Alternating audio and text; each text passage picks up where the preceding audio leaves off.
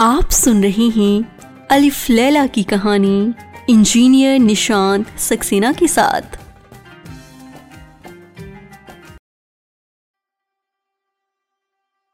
नमस्ते, स्वागत है आपका अलिफ लैला की कहानियों में। मेरा नाम है निशांत सक्सेना। मैं सुनाता हूँ कहानियाँ। आइए सुनते हैं सिंधबाद जहाजी की सातवीं यात्रा।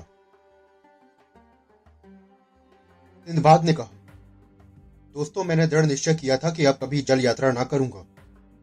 मेरी अवस्था भी इतनी हो गई थी कि मैं कहीं आराम के साथ बैठकर दिन गुजारता। इसलिए मैं अपने घर में आनंद पूर्वक रहने लगा। एक दिन अपने मित्रों के साथ भोजन खा रहा था कि एक नौकर ने आकर कहा कि खलीफा के दरबार से एक सरदार आया है। वो आपसे बात करना चाहता है। मैं भोजन करके बाहर गया तो सरदार ने मुझसे कहा कि खलीफा ने तुम्हें बुलाया है और मैं तुरंत खलीफा के दरबार को निकल पड़ा। खलीफा के सामने जाकर मैंने ज़मीन चूमकर प्रणाम किया और खलीफा ने कहा सिंधबाद मैं चाहता हूँ कि सरान द्वीप के बादशाह के पत्र के उत्तर में मैं पत्र भेजूं और उसके उपहारों के बदले उपहार भेजूं। तुम ये सब ले जाकर सरान द्वीप के बादशाह को पहुँचा दो। मुझे यह आदेश पाकर बड़ी परेशानी हुई। मैंने हाथ जोड़कर कहा कि हे समस्त मुसलमानों के अधिपति, मुझमें आपकी आज्ञा का उल्लंघन करने का साहस तो नहीं है। किंतु मैंने समुद्र की कई यात्राएँ की हैं और अब हर एक में मैंने जानलेवा कष्ट झेले हैं। अब दृढ़ निश्चय कर चुका हूँ कि कभी जहाज़ पर पाँव नहीं रखूँगा। ये कहकर मैंने खलीफा को संक्षेप में अपनी छहों यात्राओं की विविधा सुनाई। खलीफा को यह सब सुनकर बड़ा आश्चर्य हुआ। उसने कहा कि वास्तव में तुम पर तो बड़े कष्ट पड़े हैं। लेकिन मेरे कहने से एक बार और यात्रा करो, क्योंकि इस काम को तुम्हारे अतिरिक्त और कोई नहीं कर सकता। मैंने देखा कि खलीफा अपने निश्चय से हटने वाला नहीं है, और तर्क वितर्क से कोई लाभ ना होगा। इसलिए मैंने यात्रा पर जाना स्वीकार कर लिया। खलीफा ने मुझे राह खर्च के लिए चार हज़ार दिनार देने को कहा, और कहा कि तुम तुरंत ही अपने घर जाओ और यात्रा की तैयारी शुरू कर दो। मैं घर पहुँचा और अपने काम काज को समेटने लगा। यात्रा के लिए तैयारी करने के बाद मैं खलीफा के दरबार में जा पहुँचा। मुझे खलीफा के सामने हाजिर किया गया। मैंने रीति के अनुसार धरती चूमकर खलीफा को प्रणाम किया। खलीफा मुझे देखकर प्रसन्न हुआ और उसने मेरी कुशल छेम पूछी। मैं खलीफा की आज्ञा अनुसार उसके दिए हुए उपहारों को लेकर बसरा बंदा ग्रह पे आ गया और वहाँ से एक जहाज़ लेकर सरान द्वीप को चल दिया। यात्रा निर्विघ्न समाप्त हुई। मैं सूचना देकर सराय द्वीप के बादशाह के सामने गया और अपना परिचय दिया। उसने कहा कि हाँ सिंधुबाद मैंने तुम्हें पहचान लिया। तुम कुशल मंगल से तो हो।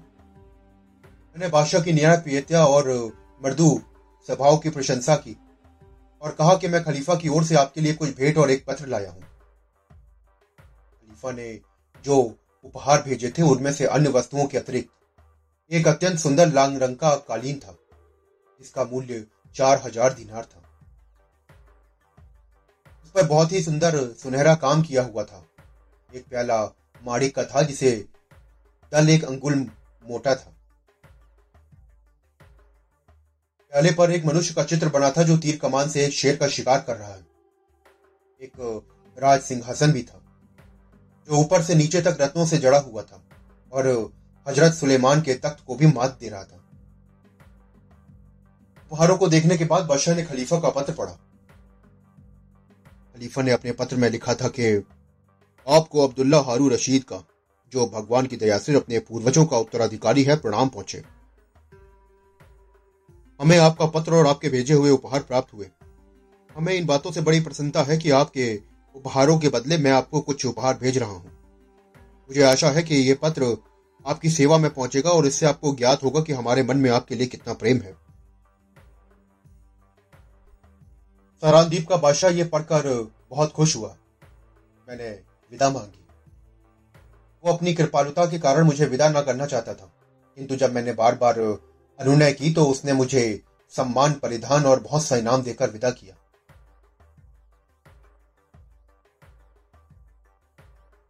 मैं अपने जहाज़ पर वापस आया और कप्तान से कहा कि मैं अतिशीघ्र बगदाद पहुँचना चाहता हूँ। हमारा जहाज़ चले तीन दिन ही हुए थे कि हमें समुद्री लुटेरों ने आके घेर लिया। हम उनका सामना करने में भी असमर्थ रहे। लुटेरों ने जहाज़ का सारा सामान भी लूट लिया और हम लोगों को बंदी बना लिया। लुटेरों ने हम लोगों के कपड़े उतारकर गुलामों जैसे कपड़े बनाए और एक दूरस्थ द्वीप में ले जाकर हमें बेच डाला। हालाँकि मुझे एक मालदार व्यापारी ने खरीदा। उसके अपने घर में ले जाकर मुझे अपने गुलामों जैसे कपड़े पहनाए और मुझे खाने पीने को भी दिया। तो ये तो नहीं जानता था कि मैं कौन हूँ और क्या करता हूँ। बस उसे इतना पता था कि उसे समुद्री लुटेरों ने उसे बेचा है। मालिक ने पूछा कि तुम्हें तीर चलाना आता है या नहीं? मैंने कहा कि मैंने बचपन में इसका अभ्यास किया था। अभी इसे भूला तो ना होऊँगा। मालिक ने धनुष बार देकर मुझे अपने साथ एक हाथी पर बैठाया और नगर के कई दिनों की राह पर स्थित एक बड़े से वन में गया। उसने बोला कि हाथी निकले तो उसे मारो। जब कोई हाथी शिकार हो जाए तो मुझे आकर बताना। ये कहकर उसने मेरे पास कई दिनों के लिए भोजन रख दिया और स्वयं शहर वापस चला गया। पेड़ पर चढ़ गया। रात भर प्रतीक्षा करता रहा, किंतु कोई हाथी ना दिखा। दूसरे दिन सवेरे एक हाथियों का झुंड आया। मैंने कई तीर छोड़े और उसमें से एक हाथी घायल होकर गिर पड़ा। मैं शहर आया और अपने मालिक को बताया कि मेरे तीर से एक हाथी गिरा है। यह सुनकर वो बहुत प्रसन्न हुआ। उसने मुझे स्वादिष्ट भोजन खिलाए और उसके बाद वो उसी जंगल में गया। मालिक के कहने पर मैंने गड्ढा खोदकर हाथी को गाड़ दिया। मालिक ने कहा कि जब हाथी सड़ जाए तो उसके दांत निकाल ले आना। क्योंकि ये एक बहुमूल्य वस्तु है। मैं दो महीने तक यही काम करता रहा। इस बीच मैंने कई हाथियों को निशाना बनाया। एक दिन हाथियों का एक विशाल समूह आया। वो सब पेड़ को घेर कर खड़े हो गए और ये वही पेड़ था जिसके ऊपर मैं चढ़ा हुआ था। वो अत्यंत भयानक रव करने लगे। वो संख्या में इतने ज़्यादा थे कि धरती काली दिखाई देती थी। देखकर मैं तो डर के मारे अधमरा हो एक बड़े से हाथी ने मुझे सूर पे लपेटकर पेड़ पे उखाड़ ही डाला। मैं धरती पर गिर गया और उसने उठाकर मुझे पीठ पर रख लिया।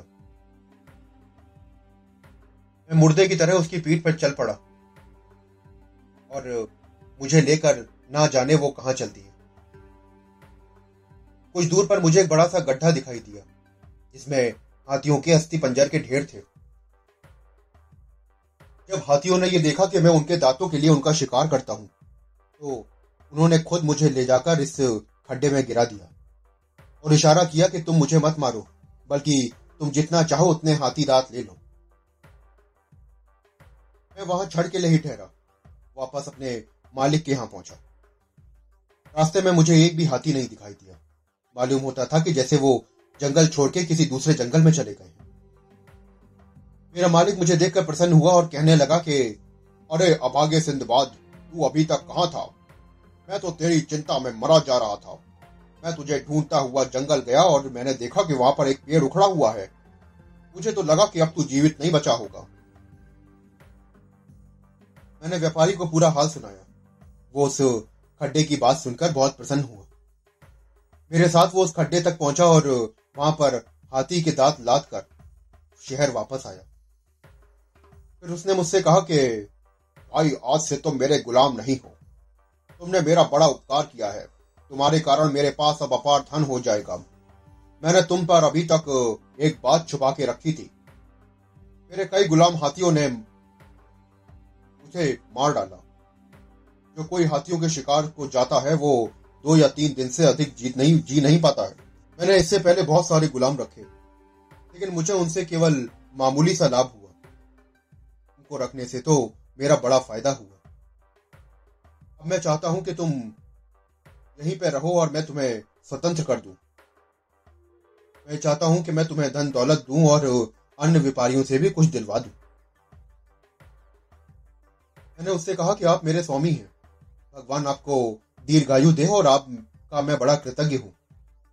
आपने मुझे समुद्री डाकुओं के पंजे से छुड़ा लिया मैं कई महीनों तक जहाजों के आने की प्रतीक्षा करता रहा। मैंने इस बीच कई बार जंगल में गया और हाथी दांत लाया। मैं इतने हाथी दांत लेके आया कि उसका घर अब भर चुका था।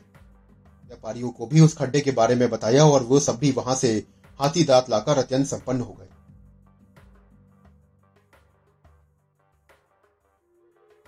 एक दिन मैं जहाज़ पर कई द्वीपों की यात्रा करता हुआ फारस से आगे बंदरगाह पर पहुँचा। वहाँ से थल मार्ग से बसरा आया और हाथी दांत बेचकर कई मूल्यवान वस्तुएँ ली। और उसके बाद मैं फिर वापस अपने शहर बगदाद आ गया।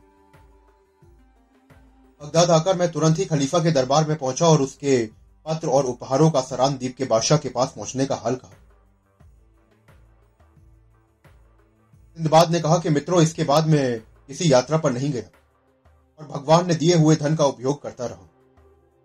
फिर मैंने हिंदबाद से कहा कि, अब तुम बताओ कि कोई ऐसा मनुष्य है जिसने मुझसे अधिक विपत्तियाँ झेली हूँ?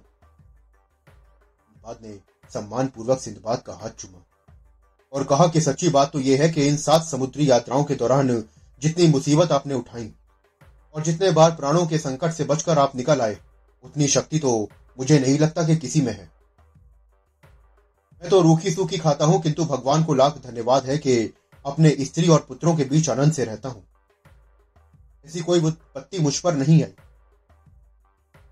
वास्तव में जो सुख आप भोग रहे हैं, आप उससे अधिक के अधिकारी हैं। भगवान करे कि आप सदैव इसी प्रकार ऐश्वर्यवान और सुखी रहें। हिंदबाद ने हिंदबाद को 400 दिनारे दी और उसे कहा कि तुम अब मेहनत मजदूरी करना छोड़ दो और मेरे मुहासिब हो जाओ। मैं सारी उम्र तुम्हारे स्त्री बच्चों का भरण पोषण करूँगा। बाद ने ऐसा ही किया और उसने सारी आयु आनंद से बिताई। तो अभी आप सुन रहे थे मेरे साथ सिंधुबाद जहाजी की सातवीं यात्रा। आशा करता हूँ कि आपको इस यात्रा में बेहद मज़ा आया होगा। मैं फिर मिलता हूँ आपसे एक और कहानी के साथ।